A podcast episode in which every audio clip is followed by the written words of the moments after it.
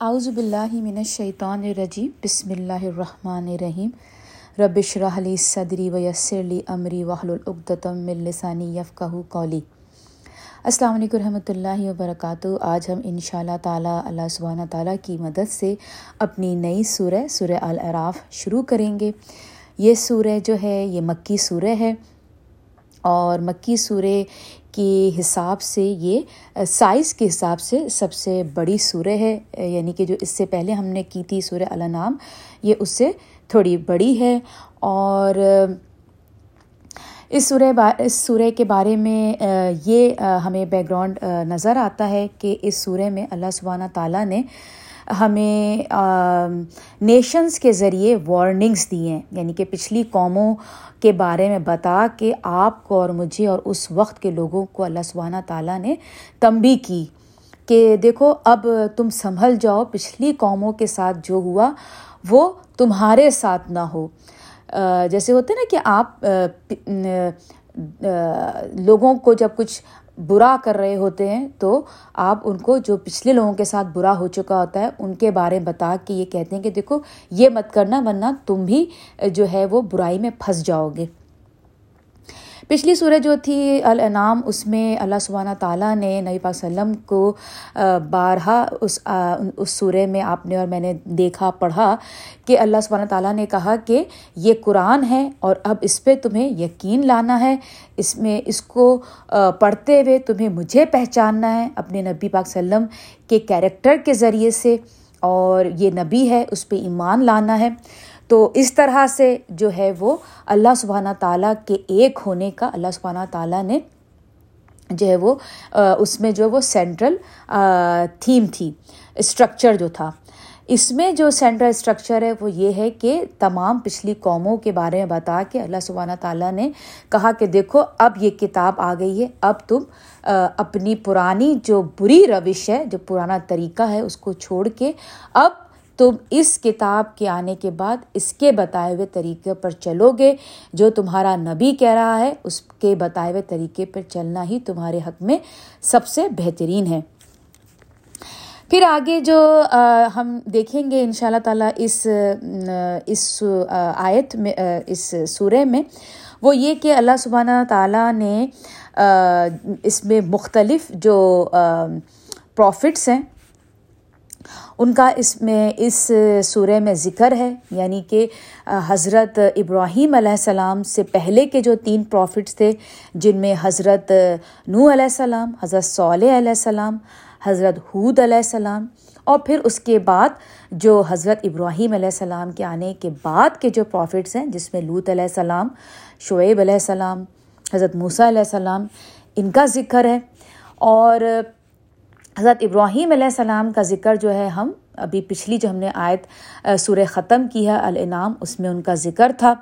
اور یہ جو سارے پروفٹس ہیں، حضرت نو علیہ السلام، صالح حود تو یہ سارے جو پروفٹس تھے، یہ اللہ سبحانہ تعالیٰ نے ان کو میسج دے کے بھیجا تھا ایک خاص قوم کے لیے، ایک خاص مدت کے لیے۔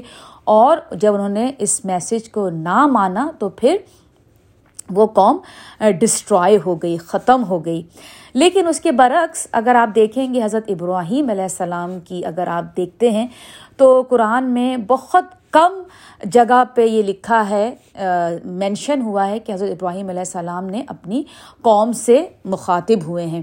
تو ایسا نہیں تھا کہ ان کی جو قوم تھی وہ ڈسٹرائے ہو گئی اور حضرت ابراہیم علیہ السلام نے اپنا میسج دیا اور ان کا میسج ایک سرٹن ٹائم کے لیے تھا اور اگر جب ان کی قوم نے نہیں مانا تو وہ سب تباہ ہو گئے۔ نہیں، ایسا نہیں تھا۔ بالکل اسی طرح سے جو بہت سارے نبی آئے، لیکن جن کی قومیں جو ہیں، جو میسج انہوں نے، جیسے ہمارے نبی پاک صلی اللہ علیہ وسلم جب ان پر وہی آئی تھی، اقرا بسم ربک کا، تو جب ان پہ وہی آئی، اس وقت وہ نبی تھے۔ لیکن جب اللہ سبحانہ تعالیٰ نے ان کو میسج دیا کہ اب تم اپنے لوگوں کے ساتھ اس میسج کو شیئر کرو، عام کرو، توحید کی دعوت دو، اس وقت ہمارے نبی جو تھے، وہ رسول بن گئے۔ کیونکہ وہ اس پیریڈ آف ٹائم کے لیے آئے تھے۔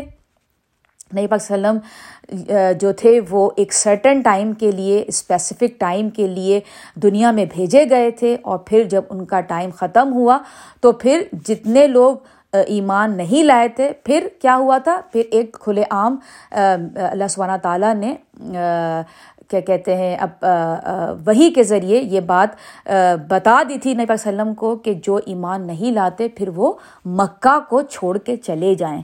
پھر ان پہ جو ہے وہ حکم دے دیا تھا کہ ان کو جہاں پاؤ ان کو قتل کر ڈالو۔ یعنی کہ ایک طرح سے جیسے قوموں کا ختم ہو جانا وہ اس زمانے میں نبی پاک وسلم کے وقت میں قوم کا ختم ہو جانے کے برابر تھا۔ تو بہرحال یہ سلسلہ آپ دیکھیں گے، پھر آپ دیکھیں گے کہ اس میں حضرت آدم علیہ السلام کے بارے میں بات کی جائے گی۔ حضرت آدم علیہ السلام کے بارے میں ہم پہلے بھی کس سریں پڑھ چکے ہیں؟ جی بالکل آپ نے صحیح کہا۔ سورہ بکرا میں ہم آدم علیہ السلام کے بارے میں پڑھ چکے ہیں۔ پورے قرآن میں ان شاء اللہ تعالیٰ آدم علیہ السلام کو اللہ سبحانہ تعالیٰ نے سات دفعہ مینشن کیا ہے اپنی قرآن میں، ان کی اسٹوری کو۔ اور جب ہم آدم علیہ السلام کے بارے میں پڑھتے ہیں تو اس میں انسانیت کی اسٹوری آ جاتی ہے ہیومن کی اسٹوری آ جاتی ہے کہ کس طرح سے انسانیت وجود میں آئی۔ تو چلیں، اسی طرح سے ہم آگے چلیں گے اور پھر جو ہے وہ ہم دیکھتے جائیں گے۔ تو چلیں، سب سے پہلے ہمیشہ کی طرح تلاوت کرتی ہوں۔ تھوڑا سا بیک گراؤنڈ دینا تھا، باقی یہ کہ ان شاء اللہ تعالیٰ آپ لوگ خود جا کے ریسرچ کریں اور سورہ اراف پر جو آپ کو پوائنٹ نظر آتا ہے اس کو پڑھیں اور سمجھیں۔ تو چلیں، ہم یہاں پر اپنی سورہ کا آغاز کرتے ہیں اسٹارٹ کرتے ہیں۔ اعوذ باللہ من الشیطان الرجیم، بسم اللہ الرحمن الرحیم. الف لام میم صاد.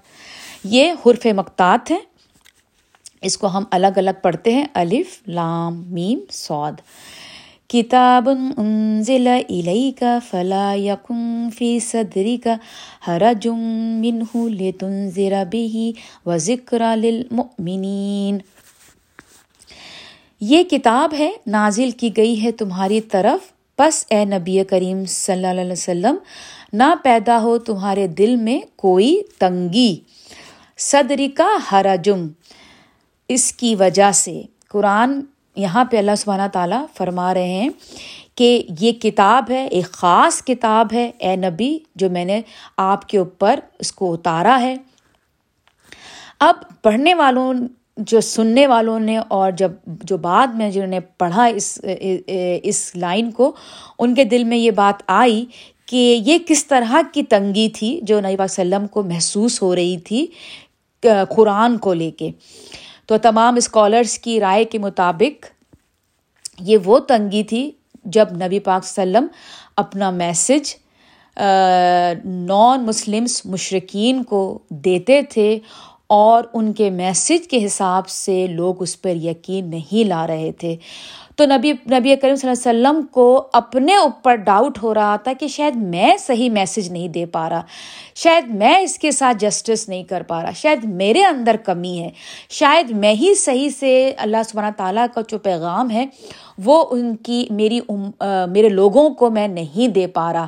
یہ وہ تنگی تھی جو اللہ سبحانہ تعالیٰ چونکہ ہمارے دلوں کے اندر کے بھی اندر اندرونی جذبات ہمارے خیالات، ہماری سوچ کو جانتے ہیں، اس تنگی کو نظر میں رکھتے ہوئے اللہ سبحانہ تعالیٰ اپنے نبی کو، کہنا چاہیے نا، ان کو کنسول، ان کی، ان کے دل کو ٹھنڈا کر رہے ہیں، مطمئن کر رہے ہیں اس بات سے کہ اے نبی، تم اس سے تنگی نہ لو تاکہ اس لیے کیوں تاکہ خبردار کرو تم اس کے ذریعے سے اور نصیحت ہو ایمان والوں کے لیے۔ یعنی کہ تمہارا کام صرف خبردار کرنا ہے اور جو نصیحت ہے وہ نصیحت والوں کو تمہیں نصیحت دینی ہے۔ نصیحت کا مطلب ریمائنڈر کال یعنی کہ تمہیں بار بار بس یہ کرنا ہے کہ تمہیں ریمائنڈ کروانا ہے۔ وہ مانتے ہیں یا نہیں مانتے، وہ اس سے ڈرتے ہیں یا نہیں ڈرتے، اس میں تمہارا کوئی کام نہیں ہے۔ مطلب اس میں تمہارے اوپر کوئی ذمہ داری نہیں کہ تم یہ سمجھ رہے ہو کہ تم نے غلط کہہ دیا یا تم نے پورا پیغام نہیں پہنچایا۔ تو اسی لیے اللہ سبحانہ تعالیٰ نے یہاں فرمایا ہے کہ تم اوور ویلم مت ہو جاؤ۔ اوور ویلم ہو جاتے نا؟ نئی بک وسلم اوور ویلم ہو جاتے تھے کبھی کبھی کہ یہ کیا مطلب مجھ سے ہی کچھ غلط ہو رہا ہے۔ تو اس کے بارے میں اللہ سبحانہ تعالیٰ نے یہاں اپنے نبی کو جو ہے وہ یہاں پر ان کی تسکین کری۔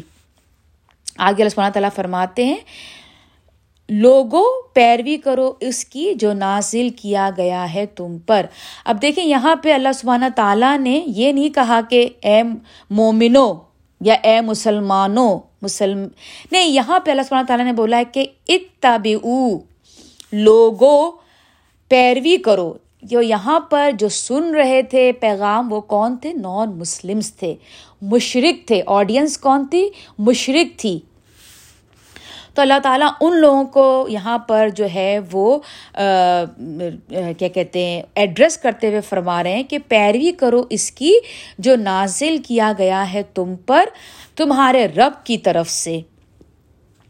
یعنی کہ اللہ سبحانہ تعالیٰ نے اس اس ایک اپنی آیت میں اس بات کا آپ کو اور مجھے اور اس وقت کے لوگوں کو یہ بتا دیا کہ دیکھو تم جو بنے ہو نا تمہارے تم جو بنے ہو، تم دو چیزوں سے بنے ہو۔ ایک تو یہ کہ تمہاری فزیکل اپیرنس اور دوسری تمہارے اندر کی جو روح ہے۔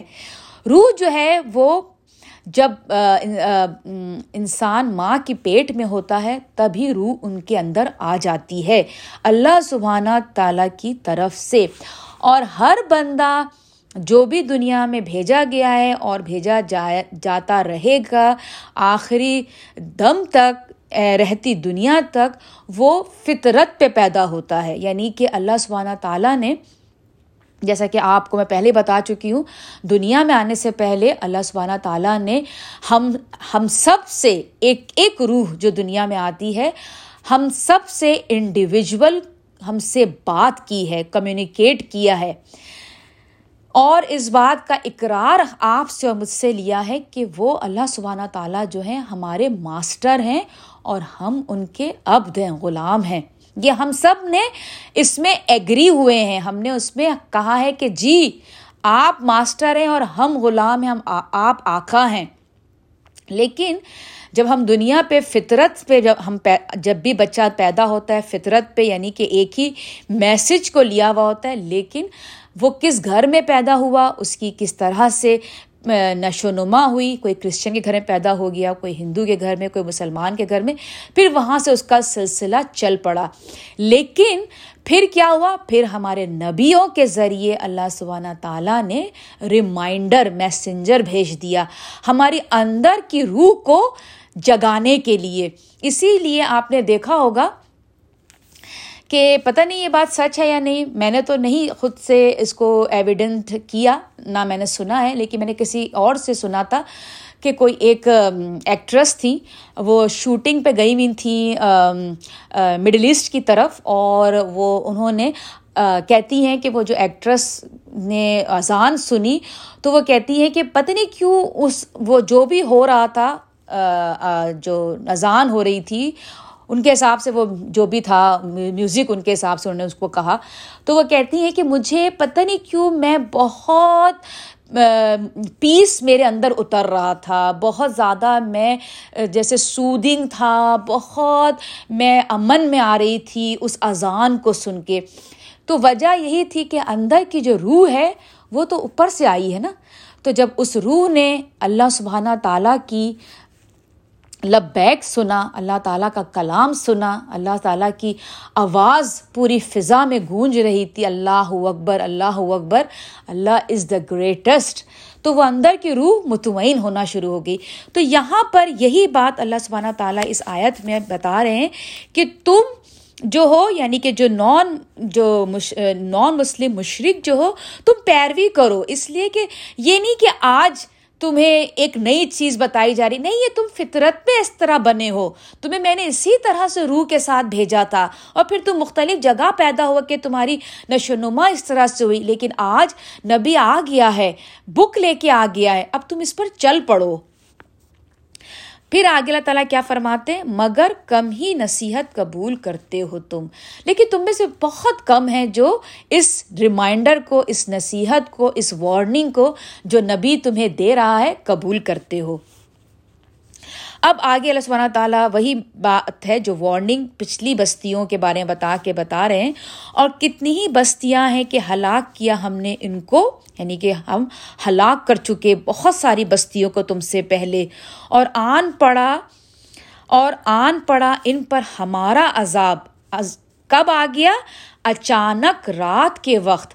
یعنی کہ آپ اور میں ہم سب سے زیادہ سکون کی حالت میں کب ہوتے ہیں؟ رات کے وقت۔ سارے کام سے تھک کر، سارے کام کر کے ہر بندہ جب رات ہوتی ہے، بڑے سکون سے بیڈ پہ جا کے سو جاتا ہے۔ وہ وقت تھا جب اللہ سبحانہ تعالیٰ نے عذاب بھیجا۔ اور دوسرا کون سا وقت تھا؟ یا دوپہر کو سوتے ہوئے۔ قائلون۔ قائلون کیا؟ جب تم کیلولا لے رہے تھے۔ کیلولا بندہ کب لیتا ہے؟ کیلولا انسان جو میں اگر مردوں کی بات کروں، کیلولا ہر شخص اس وقت لے رہا ہوتا ہے جب جیسے ہوتا ہے نا، بڑی سوسائٹی، بڑی اسٹیبل چل رہی ہے۔ ہر طرف سکون ہے، نہ اوور ٹائم کرنا پڑ رہا ہے، نہ ایکسٹرا ورک کرنا پڑ رہا ہے۔ آپ کی فائنینس فائنینس بڑی اسٹیبل چل رہے ہیں اور کوئی طرح، کسی بھی طرح۔ تو آپ کیا ہوتا ہے، چلو تھوڑا سا نیپ لے لیتی ہوں یا چلو تھوڑا سا نیپ لے لیتا ہوں۔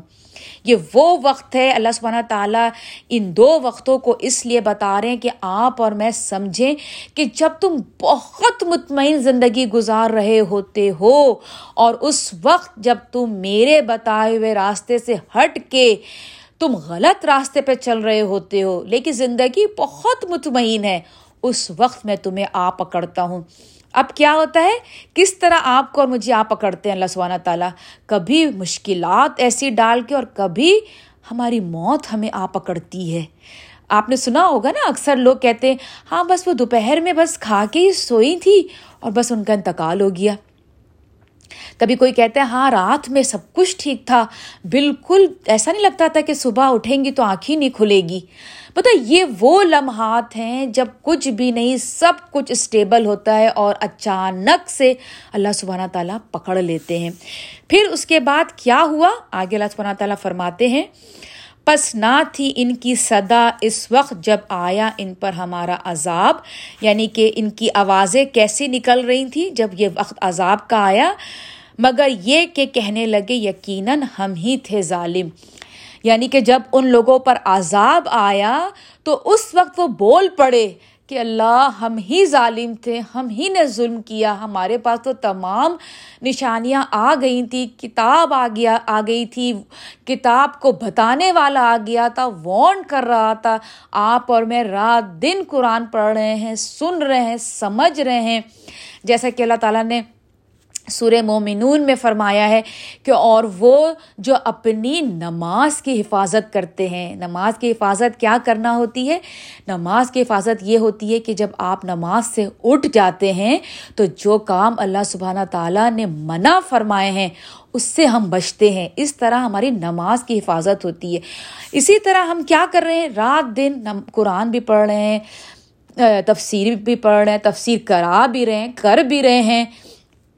ہر طرح سے سن رہے کر رہے ہیں، لیکن وہی اپنے طریقے اپنائے ہوئے ہیں، وہی لوگوں سے تخ کلامی ہے لوگوں کا دل دکھانا، ادھر کی بات ادھر لگانا، دو لوگوں کو لڑا دینا، یہاں پہ جھوٹ بولنا، ادھر جھوٹ بولنا، غیبتیں، بہت اچھے کام کر رہے ہیں، لیکن دوسرے ہی پل، جیسے ہی قرآن کی تلاوت کر کے اٹھے، فون ملایا اس کی گوسپ کرنا ہم نے شروع کر دی، وہاں غیبت شروع کر دی۔